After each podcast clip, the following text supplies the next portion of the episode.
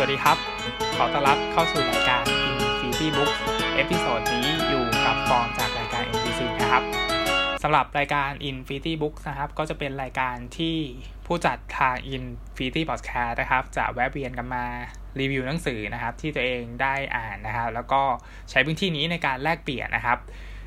สำหรับคนที่ชอบการอ่านนะฮะแล้วก็อยากที่จะ พูดคุยกันนะครับ ก็สามารถแนะนำมาได้ทาง Infinity Podcast นะครับ เกี่ยวกับหนังสือเล่มนั้นๆนะครับ หรือว่าส่วนไหนที่พูดผิดไปอะไรอย่างนี้ก็ต้องขออภัยด้วยนะครับส่วนหนึ่งแล้วนะฮะรายการ Infinity Book ก็ถือเป็นรายการที่มีประโยชน์สำหรับตัวผู้จัดนะฮะก็คือสำหรับฟอร์มเนี่ยฟอร์มรู้สึกว่าการที่ได้มาจัด Infinity Books นะฮะอย่างน้อยๆเนี่ยมันเป็นการทบทวนนะครับว่า หนังสือเล่มนั้นเนี่ยมันให้ประเด็นอะไรต่อเราบ้างนะครับ เพราะว่าถ้าเราอ่านผ่านๆไปแล้วนะฮะแล้วก็อ่านจบเล่มไปปุ๊บ เราก็จะลืมนะฮะว่าเนื้อหาข้างในเนี่ยมันคืออะไร แต่ว่าอพอเรามาจัด Infinity Books เนี่ยเราก็ได้ทำการทบทวนนะครับว่าหนังสือเล่มนั้นเนี่ยมันให้ประเด็นอะไรต่อเราบ้าง แล้วก็มันมีประเด็นอะไรที่มันน่าสนใจนะครับ หรือว่ามีส่วนไหนที่ที่เรา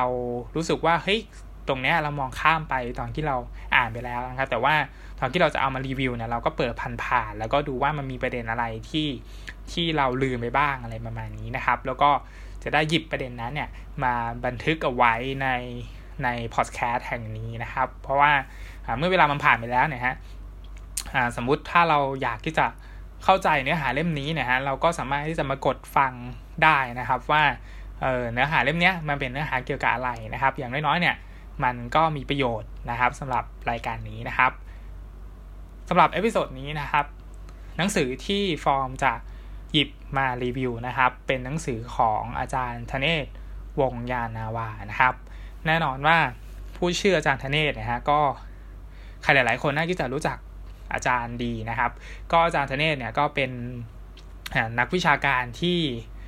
มีความรู้รอบด้านมากๆนะครับ แล้วก็ ถ้าใครถือหนังสือของอาจารย์ธเนศเนี่ยก็จะแบบดูเท่ดูอะไรอย่างนี้ใช่ไหมครับเพราะว่าหนังสือของแกส่วนมากเนี่ยอ่านไม่ค่อยรู้เรื่องนะฮะแล้วก็อ่านยากนะครับรวมไปถึงเล่มนี้ด้วยนะฮะที่ฟอร์มหยิบมารีวิวนะครับก็เล่มนี้นะฮะของอาจารย์ธเนศเนี่ยเป็นของสำนักพิมพ์สมมุตินะฮะซึ่งก็ตีพิมพ์มาหลายเล่มแล้วนะครับของอาจารย์ธเนศเนี่ยฟอร์มก็ไปเก็บมาเกือบครบทุกเล่มนะฮะที่อาจารย์ธเนศเนี่ยได้ได้เขียนไว้ของสำนักพิมพ์สมมุตินะครับ ส่วนเล่มนี้นะครับ มีชื่อเล่มว่านะฮะว่าด้วยความหลากหลายทางวัฒนธรรมนะครับ ชื่อภาษาอังกฤษก็คือ on multiculturalism นะฮะก็เป็นหนังสือที่มีความหนาเนี่ยประมาณเเกือบ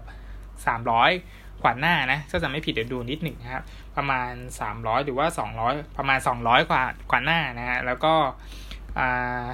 เป็นหนังสือที่ ออกแบบรูปเล่มมาดีอยู่แล้วนะสำหรับสำนักพิมพ์สมมุตินะครับ แล้วก็ตัวกระดาษเนี่ยก็เป็นกระดาษถนอมสายตานะครับ ข้างในก็พิมพ์ขาวดำนะครับ มีรูปประกอบนะครับ ในแต่ละหัวข้อที่อาจารย์ธเนศเนี่ยได้อธิบายไว้นะฮะแล้วก็เนื้อหาข้างในนะครับ ส่วนมากเนี่ยจะเป็นเป็นเอกสารนะฮะแล้วก็เป็นเกี่ยวกับพวกงานเสวนาเป็นเอกสารเสวนาที่อาจารย์ธเนศนะครับ ได้ไป เสวนาในในแต่ละที่นะครับ ก็จะถูกรวบรวมมาไว้ในหนังสือเล่มนี้นะครับ ก็ถามว่าหนังสือเล่มนี้เนี่ยอ่านยากไหมนะฮะโดยส่วนตัวของฟอร์มเนี่ยฟอร์มคิดว่าเอาสเกลของฟอร์มนะครับ ก็คืออ่านยากครับ แล้วก็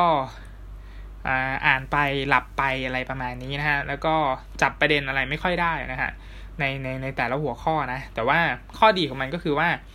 อ่าหนังสือเนี่ยฮะ หรือว่าอาจารย์ธเนศเนี่ยนะครับเขาได้ทำการสรุปไว้ในแต่ละบทนะฮะโดยที่เป็นสรุปข้อความสั้นๆนะครับ ซึ่งในข้อความสั้น ๆ ในแต่ละบทตรงนั้นเนี่ยฮะมันทำให้เราได้ความได้ได้ความรู้ในส่วนนั้นนะฮะแล้วก็ทำให้เราปฏิปต่อไอสิ่งที่เราอ่านมาก่อนหน้านี้เนี่ยได้นะครับเอ่อตอนแรกเนี่ยตั้งใจไว้ว่าจะไม่รีวิวเล่มนี้นะครับเพราะว่าเรากลัวว่า จะรีวิวได้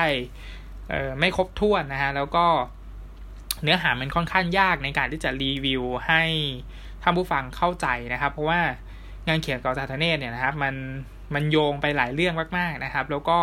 ยกบุคคลต่างๆ มากมายเนี่ยมาอยู่ในเล่มนี้นะครับ ซึ่งมันก็มีศัพท์วิชาการศัพท์นู่นนี่นั่นเป็นแบบสังคมศาสตร์อะไรพวกนี้ที่เราไม่ค่อยเข้าใจเท่าไหร่นะฮะเราก็คิดว่าจะไม่รีวิวเล่มนี้ แต่ว่า ไหนก็อ่านมันจบแล้วนะฮะ ก็คืออ่าจริงๆก็อ่านจบมามานานแล้วฮะ แต่ว่ามันเป็นหนังสือที่เราอ่านในในปีนี้ เราก็เลยอยากว่าเฮ้ยไหนๆเราก็อ่านจบมาในปีนี้แล้วนะครับ ก็เลยอยากที่จะบันทึกไว้ล้วกันนะฮะสำหรับเล่มนี้นะครับ ถามว่าแนะนำไหมสำหรับคนที่อยากอ่านหนังสือที่ ประเทืองปัญญานะเราคิดว่าเล่มนี้ก็น่าที่จะประเทืองปัญญาได้ในระดับหนึ่งนะอย่างน้อยๆเนี่ยมันมันทำให้เราลื้อค้นอะไรบางอย่างนะแต่ว่าถามว่ามันมีประโยชน์กับชีวิตของเราไหมเนี่ยฮะก็ไม่ได้มีประโยชน์อะไรกับชีวิตของเรานะครับ แล้วก็มันก็เหมือนเป็นความรู้ในส่วนหนึ่งอะแต่เราคิดว่าเราอ่านจบแล้วเราเราเราลืมหมดเลยว่าเนื้อหาข้างในเนี่ยมันคืออะไร เพราะว่าส่วนหนึ่งอาจจะรู้สึกว่าอ่านไป ก็จับประเด็นอะไรไม่ค่อยได้หรือว่าอ่านอ่านไปแล้วก็ใจลอยนู่นนี่นั่นแล้วกลับมาอีกทีเนี่ยมันกลายเป็นอีกเรื่องแล้วอะไรประมาณนี้นะครับ ในแต่ละย่อหน้าเนี่ยมันก็ มันจะบอกว่าเป็นเรื่องเดียวกัน ก็ไม่เชิงก็บอกว่า ไม่ใช่เรื่องเดียวกันเนี่ยมันก็ไม่ได้นะฮะคือมันก็เชื่อมโยงอยู่ในนั้นนะครับ ก็พูดไปถึงตรงนี้ก็ดูเหมือน เหมือนใครที่ฟังก็อาจจะไม่ไม่ซื้อเล่มนี้นะครับ แต่ว่า เราคิดว่าสำหรับใครที่เป็นนักวิชาการนะฮะหรือว่ามีความรู้เยอะๆมากกว่าเราเนี่ยอ่านเล่มนี้ก็อาจจะรู้สึกสนุกนะ เพราะว่าอย่างน้อยๆถ้าใครมีเบื้องหลังมีมีแบ็กกราวอะไรที่ที่ดีต่อเกี่ยวกับวัฒนธรรม เกี่ยวกับความหลากหลายอะไรเงี้ยเราก็คิดว่าหนังสือเล่มนี้ก็น่าที่จะตอบโจทย์ในระดับหนึ่งแล้วก็เป็นหนังสืองานวิชาการนะครับ ซึ่งก็ต้องบอกว่างานของจาทเนตเป็นงานที่ดีอยู่แล้วนะฮะแล้วก็เนื้อหาเนี่ยอัดแน่นมากๆนะครับ คือเราคิดว่าด้วยราคาของมันเนี่ยฮะสองร้อยบาทเนี่ยมันคุ้มโคตรๆนะฮะสำหรับหนังสือเล่มนี้นะครับ แล้วก็แล้วก็มันอยู่ในหมวดแบบรัฐศาสตร์ปรัชญาสังคมอะใครใครที่เรียนอะไรแบบนี้ก็น่าที่จะเหมาะกับหนังสือเล่มนี้นะครับ ก็ลองลองไปดูในชั้นหนังสือแล้วกันนะครับทีนี้เข้าส่วนรีวิวหนังสือนะฮะว่าจะรีวิวอะไรนะครับ ความฟังมาถึงตรงนี้เนี่ยนะฮะฟองก็จะรีวิวไปแต่ละหัวข้อนะครับ แล้วก็อาจจะหยิบช็อตโดส นะฮะที่อาจารย์ธเนศได้ได้สรุปไว้ในแต่ละเรื่องเนี่ยมามาพูดแล้วก็มาขยายต่อในส่วนที่ฟอร์มจำได้บ้างในหนังสือเล่มนี้นะครับ ซึ่งขอสารภาพว่าอ่านจบมานานมากแล้วนะฮะก็คือถ้าจะผ่านมาประมาณเกือบเกือบสองเดือนสามเดือนแล้วนะฮะสำหรับหนังสือเล่มนี้ เพราะว่าตั้งใจว่าจะไม่รีวิว แต่สุดท้ายก็รู้สึกว่าก็หยิบมารีวิวแล้วกันอย่างอย่างที่บอกไปนะครับความหลากหลายทางวัฒนธรรมเนี่ยนะฮะเราก็ จะเห็นว่าในสังคมของเราเนี่ยมันมีวัฒนธรรมที่มันหลากหลายมาก ไม่ว่าจะเป็นเชื้อชาติ ศาสนาหรือว่าความเป็นสีผิวอะไรอย่างนี้มันก็เป็นความหลากหลายใช่ไหมครับ ความน่าสนใจของมันก็คือว่าแต่ละบทเนี่ยฮะอาจารย์เทเน่เนี่ยจะขึ้นหัวข้อบทเนี่ยฮะได้น่าสนใจนะครับ ตัวอย่างเช่นสมมติหนังสือเล่มนี้ถ้าใครไปเห็นชั้นหนังสือนะฮะแล้วอ่านหน้าปกเนี่ย ต้องอธิบายหน้าปกนิดหนึ่งนะครับ หน้าปกเนี่ยมันจะเป็นรูปแม่ชีนะฮะใช่ไหมอ่าน่าจะเป็นรูปรูปแม่ชีแล้วก็มีรูปปั้นใช่ไหมแล้วก็มีจุดตรงกลางนะมีมีอ่าดอกดาวเรืองเนี่ยนะครับอ่าอยู่ตรงใบหน้านะฮะแล้วก็จะมีเศษอะไรสักอย่างหนึ่งนะฮะมีวงกลม แต่ว่าจุดที่ทำให้เรา เลือกหยิบหนังสือเล่มนี้แน่นอนว่าส่วนหนึ่งเนี่ยเป็นชื่อของคนเขียนก็คืออาจารย์ธเนศนะครับ แต่ว่าอีกส่วนหนึ่งที่เราหยิบหนังสือเล่มนี้ หรือว่าซื้อหนังสือเล่มนี้มานะครับ ก็คือว่าความน่าสนใจนอกจากชื่อหนังสือนะฮะหน้าปกมันเขียนว่าอะไรคือความไม่หลากหลายของความหลากหลายทางวัฒนธรรมพอเก็ตนะฮะคือมันค่อนข้างเป็นอะไรที่มันขัดแย้งอะอะไรคือความไม่หลากหลายของความหลากหลายทางวัฒนธรรม ซึ่งหนังสือเล่มนี้มันก็จะใช้คำแบบเนี้ย ที่มันขัดแย้งกันเนี่ยตลอดเวลานะฮะเพราะฉะนั้นในความขัดแย้งเนี่ยมันคืออะไรเนี่ยมันทำให้หนังสือเล่มนี้มันน่าสนใจนะครับ หนังสือนะครับก็จะเริ่มต้นด้วยเอกเทวนิยมนะฮะก็คือการที่เราเชื่อว่าโลกของพระเจ้าองค์เดียวนะครับ มันคืออะไรนะฮะแล้วก็การที่เรามีพระเจ้าเพียงองค์เดียวเนี่ยนะครับ มันนำพามาซึ่งความรุนแรงนะฮะเพราะฉะนั้นก็คือ มนุษย์เนี่ยฮะหรือว่าความเชื่อศาสนาเนี่ยก็จะเชื่อว่าโลกของพระเจ้าองค์เดียวเนี่ยนะครับมันเต็มไปด้วยความรุนแรงในในในทัศนคตินั้นนะครับ เพราะว่ามันมีการฆ่าคนที่ไม่เชื่อในพระเจ้าองค์นี้นะครับ หรือว่ามีการ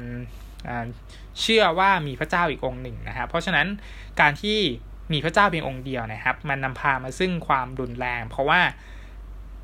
คนที่เชื่อในพระเจ้าของเขาเนี่ยฮะก็จะ พยายามที่จะกำจัดชุดความคิดของคนที่เชื่อว่ามีพระเจ้าอีกองค์หนึ่งอะไรประมาณนี้นะครับ เพราะฉะนั้นมันจะมีการจัดการพระเจ้าที่ไม่ใช่พระเจ้าองค์เดียวกันกับตัวเองนะฮะ เพราะฉะนั้นการที่เราเชื่อว่าพระเจ้ามีองค์เดียวเนี่ยนะครับ มันเต็มไปด้วยความรุนแรงนะฮะ ทีนี้เมื่อเราเชื่อว่าพระเจ้ามีองค์เดียวแล้วเนี่ยฮะทำให้เราไม่สามารถที่จะเชื่อได้ว่า หรือ ไม่สามารถที่จะเข้าใจคนอื่นได้ว่ามันมีพระเจ้าอีกองค์หนึ่งนะ เพราะฉะนั้นการที่เรามีพระเจ้าองค์เดียวเนี่ยทำให้เราต้องยึดมั่นว่าพระเจ้าของเราเนี่ย มันไม่ต้องมีคู่แข่งคือห้ามมีคู่แข่งนั่นเองนะฮะแม้ว่าในในสมัยก่อนเนี่ยมันจะมีพระเจ้าองค์อื่น เยอะแยะนะครับ แต่ว่าการมีศาสนาขึ้นมา หรือว่าการที่เราเชื่อในพระเจ้าองค์เดียวเนี่ยนะฮะมันก็ทำให้พระเจ้าที่ ในแต่ละคนเนี่ยเชื่อว่ามันมีพระเจ้าอีกองค์หนึ่งนะครับ ถูกห้ามไม่ให้บูชาหรือว่าถูกห้ามไม่ให้เป็นที่เคารพ หรือถ้ามีจริงๆเนี่ยก็จะเป็นพระเจ้าที่ไม่ได้มีพลังอำนาจเนี่ยเท่ากับพระเจ้าที่อยู่สูงที่สุดอะไรประมาณนี้นะฮะตัวหนังสือก็เล่าว่ามันมีประวัติศาสตร์ในการเชื่อว่ามันมีพระเจ้าองค์เดียวเนี่ยมาตั้งแต่สมัยยุคอียิปต์โบราณแล้วนะฮะลงไปจนไปถึง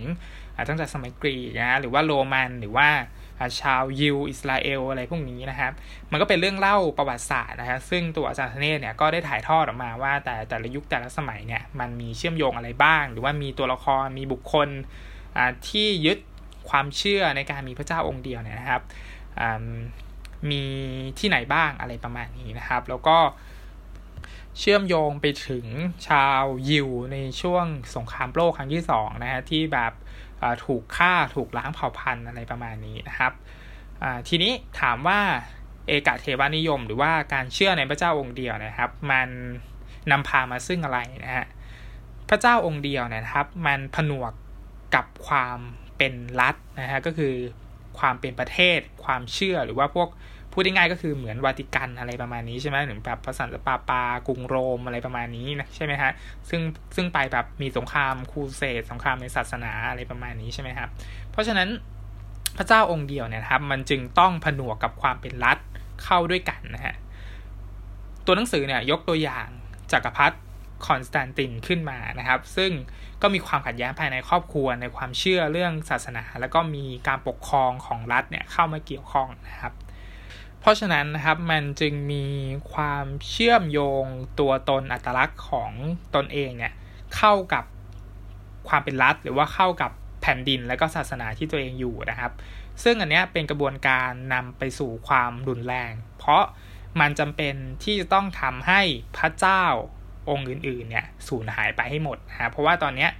ความเชื่อทางศาสนา หรือว่าความเชื่อในพระเจ้าเนี่ยมันผนวกกันเป็นรัฐ ขึ้นมาหนึ่งรัฐ เพราะฉะนั้นถ้าเรามีรัฐอีกหนึ่งรัฐที่ไม่ได้เชื่อในพระเจ้าองค์เดียวกับเราเนี่ยครับ มันก็จะเกิดความขัดแย้งหรือว่าเกิดสงคราม เกิดความรุนแรงเกิดขึ้นนะฮะ อันนี้ก็จะเป็นบทแรกนะครับของหนังสือเล่มนี้นะฮะ บทที่สองนะครับคือชื่อบทว่าความไม่หลากหลายของความหลากหลายทางวัฒนธรรมนะฮะ อันนี้ก็เป็นชื่อที่โปรยมาในหน้าปกนะครับ ถามว่าความหลากหลาย นะครับกับความเหมือนกันเนี่ยนะครับ มันก็เป็นคำถามเชิงปรัชญาที่มันมีมาตั้งแต่โบราณในสมัยกรีกโบราณแล้วนะฮะในหนังสือเล่มนี้มันก็จะมีคำศัพท์อะไรมากมาย ที่อาจารย์ธเนศเนี่ยได้ยกขึ้นมานะครับ แล้วก็เราก็อ่านไปแล้วก็ไม่เข้าใจนะหรือว่างงๆกับกับกรณีตัวอย่างที่อาจารย์ที่ยกมานะครับแต่ว่าเนื้อสิ่งอื่นใดแล้วนะฮะสรุปให้ฟังในใน ในบทนี้ก็คือว่าใครที่นิยมความหลากหลายทางวัฒนธรรมเนี่ยครับจำเป็นที่ต้องรู้จักว่าตัวเองเนี่ย จะต้องรู้จักพอ รู้จักว่าเฮ้ยตรงไหนมันคือพอ ในเกี่ยวกับวัฒนธรรมนะแล้วก็ถ้าเราไม่รู้จักพอเนี่ย เราก็จะกลายเป็นคนที่น่ารังเกียจนะครับ ในวัฒนธรรมนั้น แล้วก็ในความหลากหลายทางวัฒนธรรมนั้นด้วยนะครับ ส่วนถัดมาก็จะเป็น หัวข้อที่ชื่อว่าความไม่อดกั้นในความอดกั้นของเสรีนิยมนะฮะเนี่ยหัวข้อมันก็จะเป็นประมาณนี้ของหนังสือเล่มนี้นะฮะก็คือสรุปสั้นๆก็คือว่าการให้สมาชิกนะครับที่อยู่ในฐานะที่ต่ำกว่าเนี่ยนะครับ เพียงเพราะค่านิยมและก็ความเชื่อเนี่ยนะครับ มันย่อมเป็นสิ่งที่ขัดต่อหลักเสรีนิยมที่เชื่อในความเท่าเทียมกัน และความหลากหลายของสิ่งที่มีคุณค่านะฮะ สิ่งต่างๆเหล่านี้เนี่ยมันแสดงออกทางศาสนาหรือว่าสถานะของรัฐที่จะต้องเป็นกลางในการที่จะจัดการกับฐานะของคนที่อยู่ในรัฐนะครับ หนังสือเนี่ยนะครับยกตัวอย่างความรุนแรงในการล้อเลียนศาสนานะครับ ไม่ว่าจะเป็นเกี่ยวกับหนังเกี่ยวกับการ์ตูนที่เขียนมาล้อเลียนความเชื่อทางศาสนานะครับ ซึ่ง มันดูจะเป็นเรื่องราวที่มันตลกนะแต่ว่าไอ้ความตลกความล้อเลียนเสียดสีเนี่ยนะครับ มันเป็นสิ่งที่หัวเราะไม่ได้ในหมู่ของคนที่มีความเชื่อต่างกันนะฮะพูดง่ายๆก็คือว่า คนที่ถูกหัวเราะเนี่ยนะครับ ย่อมไม่หัวเราะด้วยนะครับ เพราะฉะนั้นเสียงหัวเราะของฝ่ายหนึ่งเนี่ยจะนำไปสู่ความโกรธแค้นเสียงหัวเราะเนี่ยนะครับ เป็นการกดสถานะของผู้อื่นเนี่ยให้ไม่สำคัญหรือว่าต่ำ ต้อยกว่านะฮะ มันเป็นการทำร้ายจิตใจแล้วก็เป็นความรู้สึกโดยเฉพาะถ้ามันเป็นเรื่องที่เรา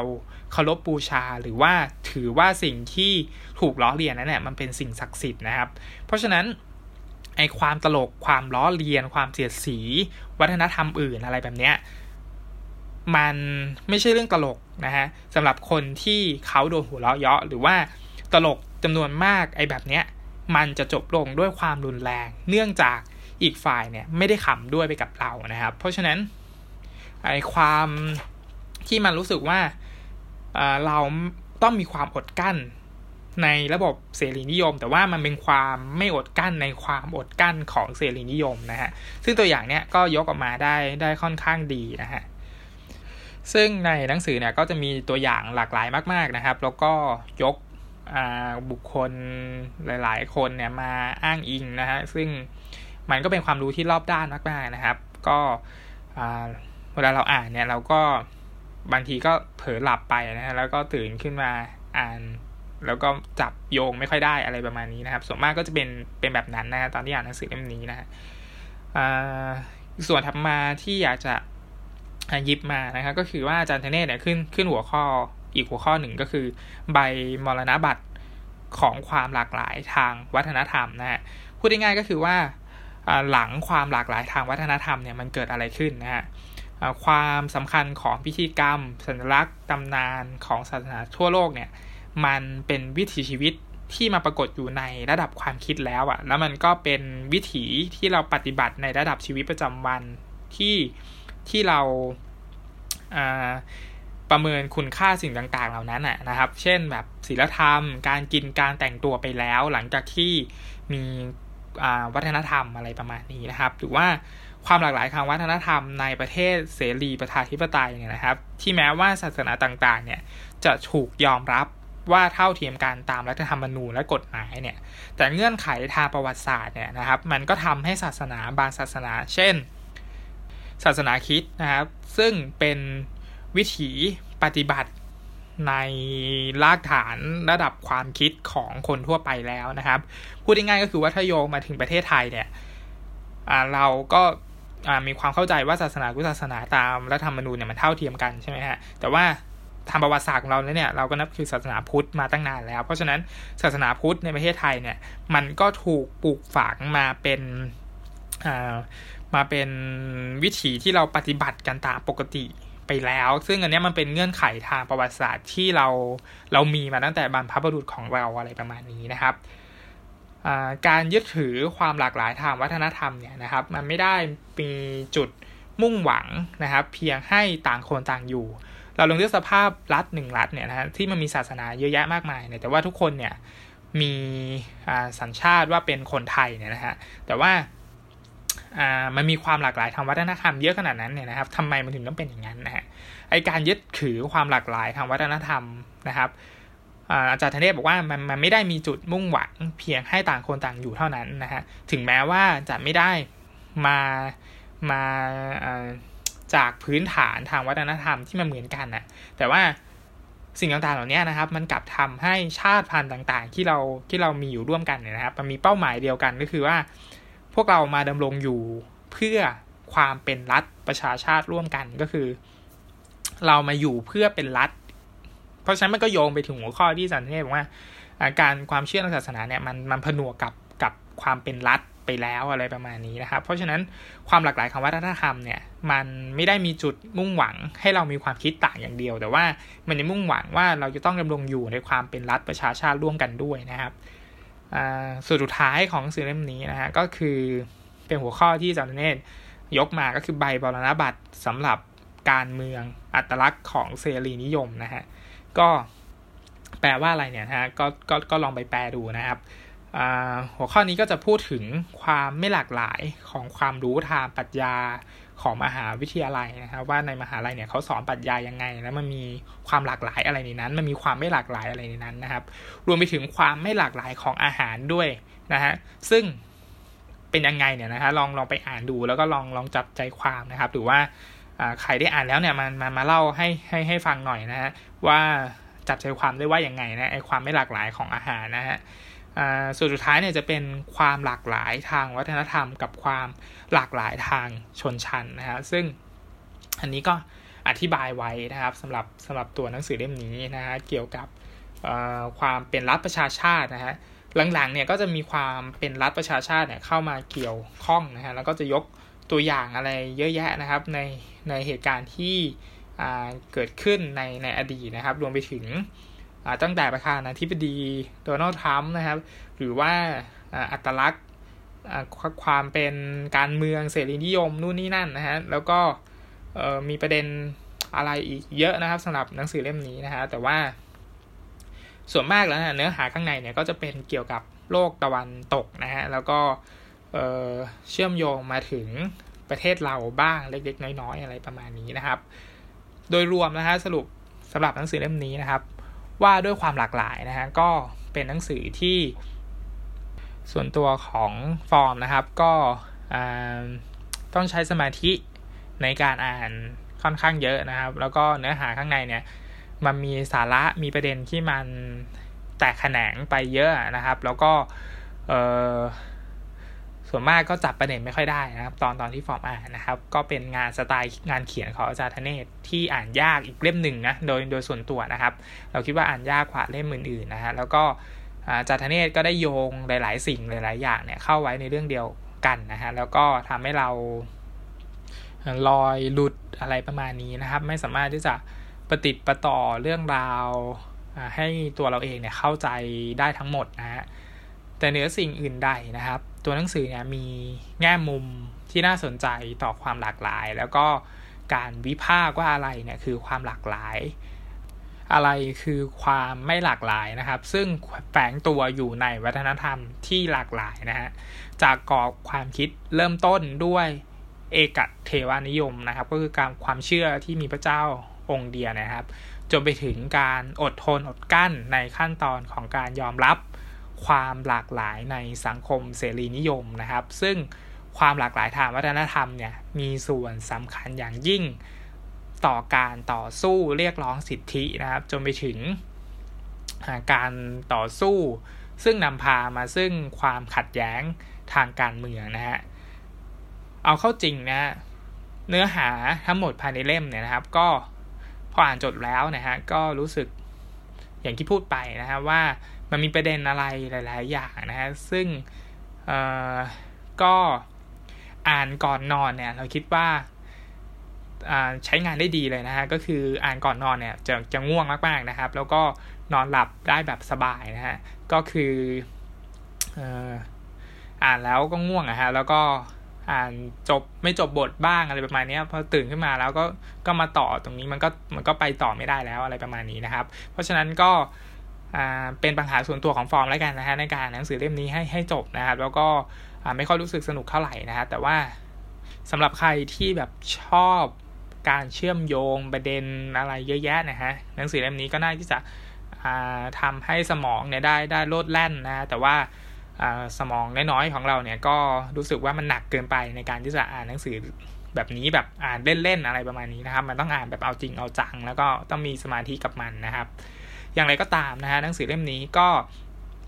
โยงเรื่องราวหลายเรื่องเข้าไว้ด้วยกันนะครับ พร้อมทั้งมีงานอ้างอิงหลายที่นะฮะแต่ว่าถ้าจับใจความเนื้อหาเนี่ยก็คงจะค่อยๆอ่านอย่างตั้งใจ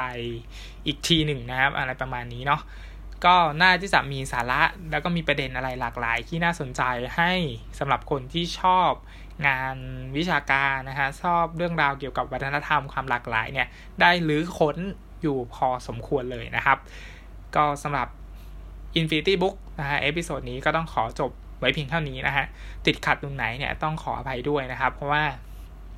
ไม่ได้เข้าใจเนื้อหามันจริง ๆ นะฮะก็ไม่รู้ว่าจะรีวิวยังไง ให้ให้ครบถ้วนนะครับสำหรับหนังสือเล่มนี้นะครับ ก็เป็นหนังสือของอาจารย์ธเนศนะครับ ว่าด้วยความหลากหลายทางวัฒนธรรมของสำนักพิมพ์สมมุตินะฮะสองร้อยบาทคุ้มค่านะครับ บอกอย่างนี้เลยนะฮะคือถ้าผ่านไปอีกก็สิบปียี่สิบปีแล้วเอามาอ่านใหม่เนี่ยนะครับ เนื้อหาข้างในเนี่ยก็ยังคงมีคุณค่านะฮะแล้วก็เป็นเรื่องราวประวัติศาสตร์ที่ว่าด้วยความหลากหลาย เชื่อมโยงประเด็นอะไรเยอะแยะมากมายนะครับ รวมไปถึงประเด็นอะไรที่เราไม่คิดว่ามันจะเป็นความหลากหลาย เช่น อวัยวะเพศของผู้หญิงเนี่ยมันก็เป็นความหลากหลาย ซึ่งอาจารย์ธเนศก็ยกขึ้นมานะฮะแล้วก็อธิบายไว้ในหนังสือเล่มนี้ด้วยนะครับ น่าสนใจมากๆนะฮะก็ยังไงดีนะฮะสรุปจบ episode นี้นะครับก็แล้วแต่คนแล้วกันนะว่าจะตัดสินใจอ่านหนังสือเล่มนี้หรือเปล่านะครับ ฟังไปถึงตอนนี้นะฮะแต่ว่าถามว่าถ้าย้อนกลับไปได้เนี่ย อ่านจบแล้วฟอร์มจะซื้อหนังสือเล่มนี้ไหมนะครับ ก็ยังตอบตัวเองได้อยู่ว่าก็ยังคงซื้อหนังสือเล่มนี้มาอยู่นะครับ เพราะว่ามันก็ คุ้มอะนะฮะถ้าเทียบกับราคา 200 อะไรประมาณนี้นะครับ แต่ว่าถ้ามัน 300 400 อะไรประมาณนี้ก็คงจะคิดอีกนะครับ ว่าจะซื้อหนังสือเล่มนี้หรือเปล่านะ แต่ว่าก็อยู่ในหมวดรัฐศาสตร์ปรัชญาสังคมนะครับ ย้ำอีกทีสำหรับหนังสือเล่มนี้ ก็สำหรับ episode นี้นะครับ ผมฟอร์มต้องขอจบรายการไว้เพียงเท่านี้นะครับ แล้วพบกันใหม่ใน episode หน้านะครับสำหรับรายการ Infinity Books นะครับ ขอให้อ่านหนังสืออย่างมีความสุขนะครับ สวัสดีครับ